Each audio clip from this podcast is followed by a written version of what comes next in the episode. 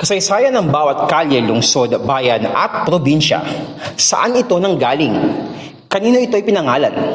Ano ang mga naganap dito? Tunghayan ang mga literal na kwentong bayan dito lang sa GPS Podcast.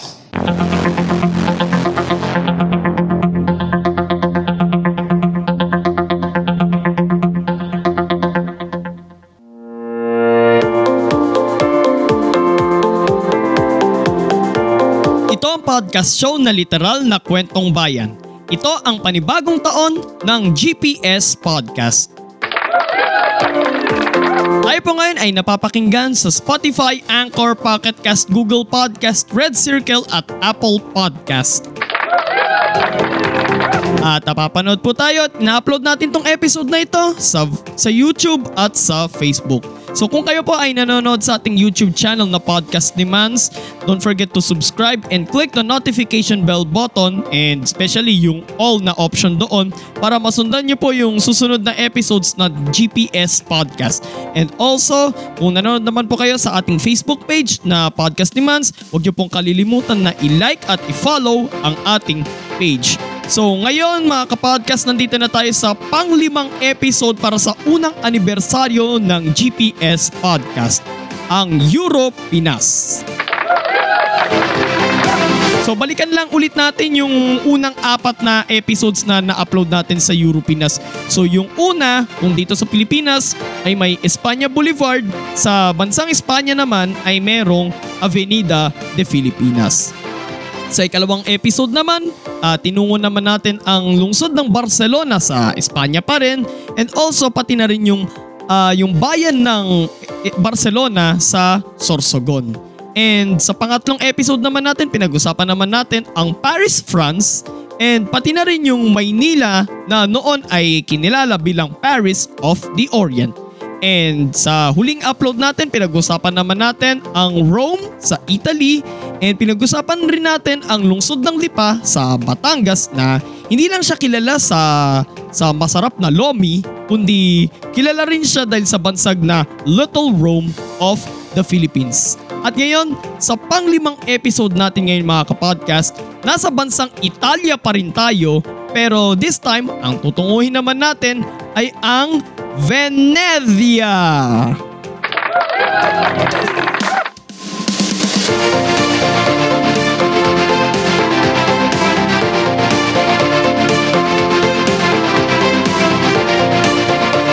Ito ang GPS Podcast.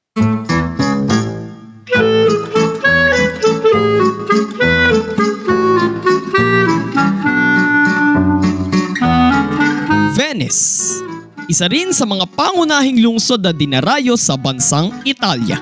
Matatagpuan ito sa northeast ng bansang yon. May lawak na 414.57 square kilometers ang Venice at nasa 258,685 ang kabuang populasyon ng lungsod as of 2020. Kilala ang Venice dahil ito ang lungsod sa Italia na walang mga daanan para sa mga sasakyang panlupa Binubuo ito ng isang daan at labing walong mga maliliit na mga isla na pinaghiwalay ng mga kanal at pinag-uugnay naman ng mga nasa apat na raan na ulay. Minsang naging isang bansa noon ang Venice. Ito ay mula noong taong 697 AD hanggang 1797. Ito rin ang nagsisilbing sentro ng kalakalan noong panahon ng Middle Ages at Renaissance.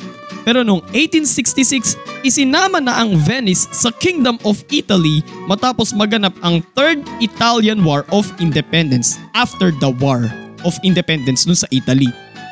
Taong 1987 nang isama sa World Heritage Sites ng United Nations Educational, Scientific and Cultural Organization o UNESCO ang lungsod ng Venice pati na ang lagoon nito. Inilarawan din ng Times Online ang Venice bilang isa sa pinaka-romantikong lungsod sa Europa. Pero kung pupunta lang kayo doon as friends, travel ban po kayo doon. At inilarawan din ito ng The New York Times naman bilang pinakamagandang lungsod na ginawa ng tao. Kahit walang daang panlupa ang lungsod, maaari mo pa ring malibot ang Venice sakay ng isang bangkang kung, kung tawagin ay gondola. Tama ba yung bigkas ko? Gondola. Ilan sa mga pinakadinarayong atraksyon sa Venice ay ang Rialto Bridge. Kapag ka kasi sinabing Rialto, iniisip natin yung dun sa isang theme park sa Santa Rosa, Laguna. Ang Rialto Bridge na nakumpletong itayo noong 1591. Ang tulay na ito ay kumokonekta sa mga distrito ng San Marco at San Polo na at tatawid sa Grand Canal na isa sa mga pangunahing kanal sa lungsod. Sa mga nakikinig sa ating mga audio platforms, may ipapakita ako sa inyong mapa ng Venice. So ayan. So makikita nyo dyan yung parang pabaligtad na letter S sa na humihiwalay dun sa dalawang ah, lupa. Yung parang pa letter S na yun na pabaligtad, yun yung Grand Canal. Yun ang isa sa pangunahing kanal doon sa Venice. Isa pang dinarayo sa Venice ay ang Piazza San Marco kung saan matatagpuan ang St. Mark's Basilica pati na ang kampanilya nito. Ang St. Mark's Basilica ang nagsisilbing sentro ng Archdiocese ng Venice. Isa itong Italo-Byzantine architecture na itinayo noong 1092. Ang kampanilya naman nito ay itinayo noong 1514. Subalit gumuho ang kampanilya noong 1902 at muling itinayo noong 1912. Matatagpuan din sa Piazza San Marco ang Dog Doges Palace or Doges Palace. Ewan ko paano bigkas dito.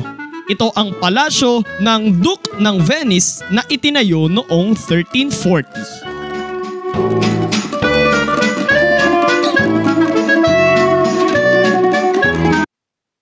May isang bayan sa rehiyon ng Bangsamoro sa Mindanao ang binansagan namang Venice of the South.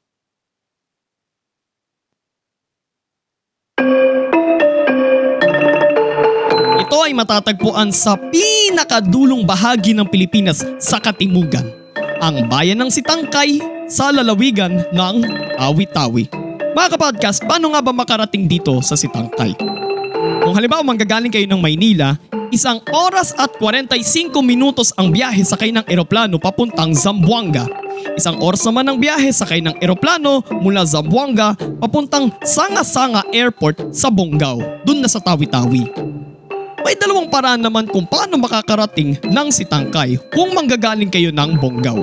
Una, mula sa pantalan ng Bonggao, tatlong oras ang lalakbayin sakay ng barko papuntang Tandubanak sa bayan ng Sibuto. Tapos mula naman sa Tandu Owak, another 45 minutes by boat papunta namang Sitangkay. Ito naman ang isa pang option. Mula pa rin sa, pa- sa pantalan ng Bonggao sa Port of Bonggao, up to 6 hours naman ng biyahe by boat para makarating ng diretsyo sa Sitangkay. But take note lang mga kapodcast. MWF lang ang biyahe ng barko mula Bonggao pa Sitangkay at umaalis ito tuwing alas 10 ng umaga.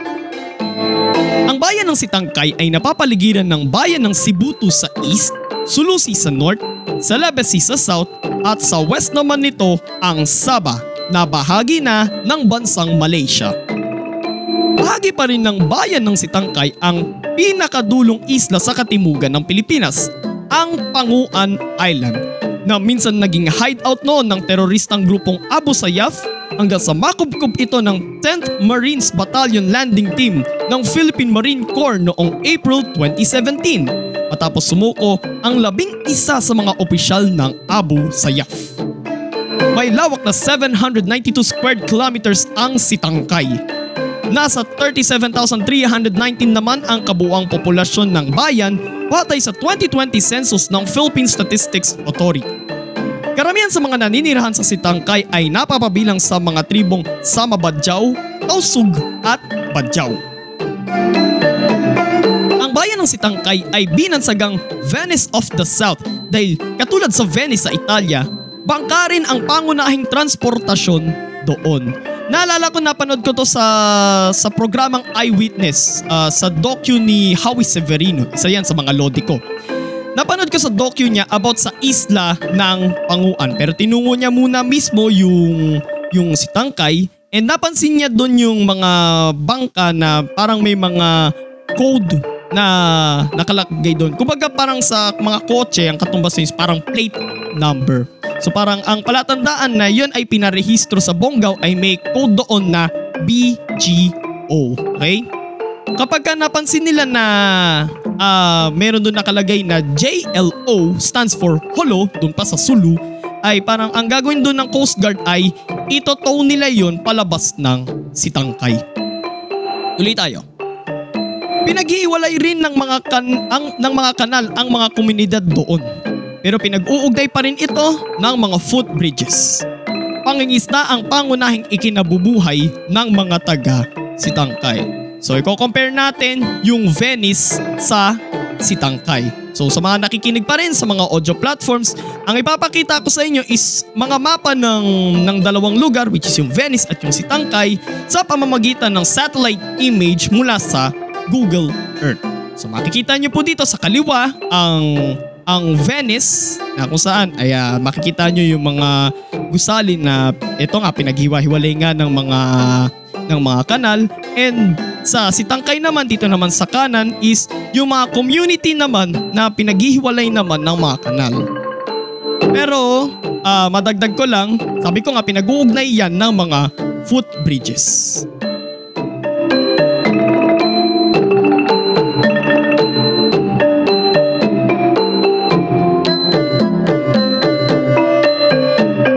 GPS Podcast.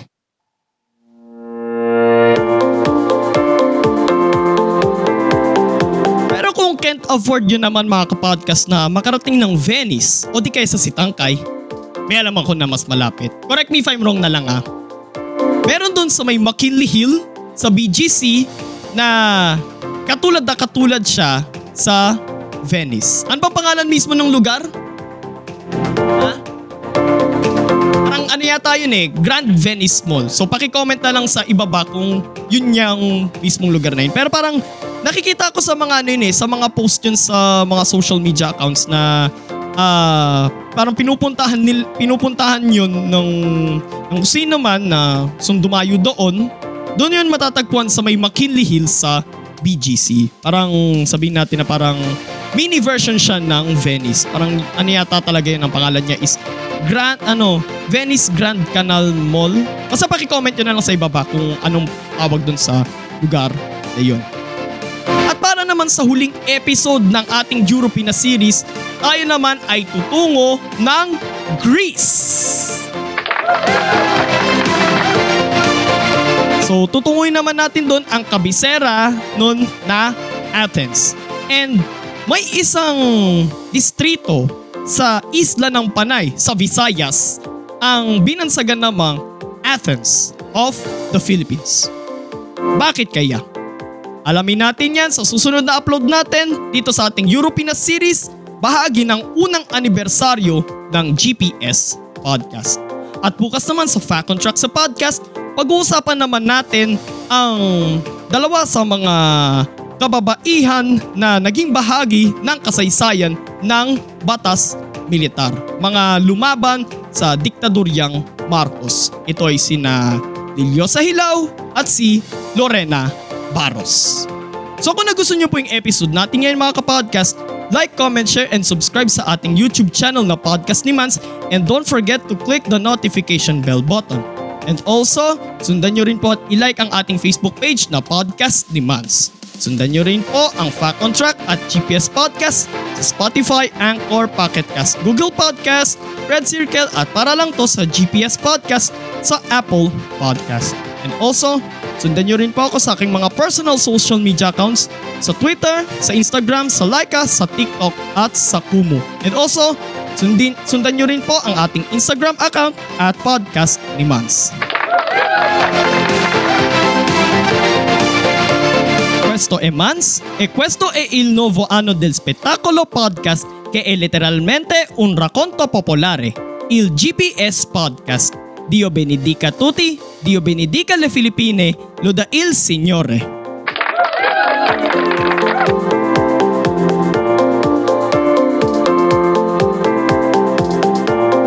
At yan isa na namang makabuluhang kwentuhan dito lang sa GPS Podcast. Pakinggan ang GPS Podcast sa Spotify, Anchor, Google Podcast, Apple Podcast, Red Circle, at Pocket Cast. At mag-subscribe sa podcast ni Mans sa Facebook, Instagram, Twitter, YouTube, Kumu, Laika, at TikTok. Walang chismisan, kwentuhan lang.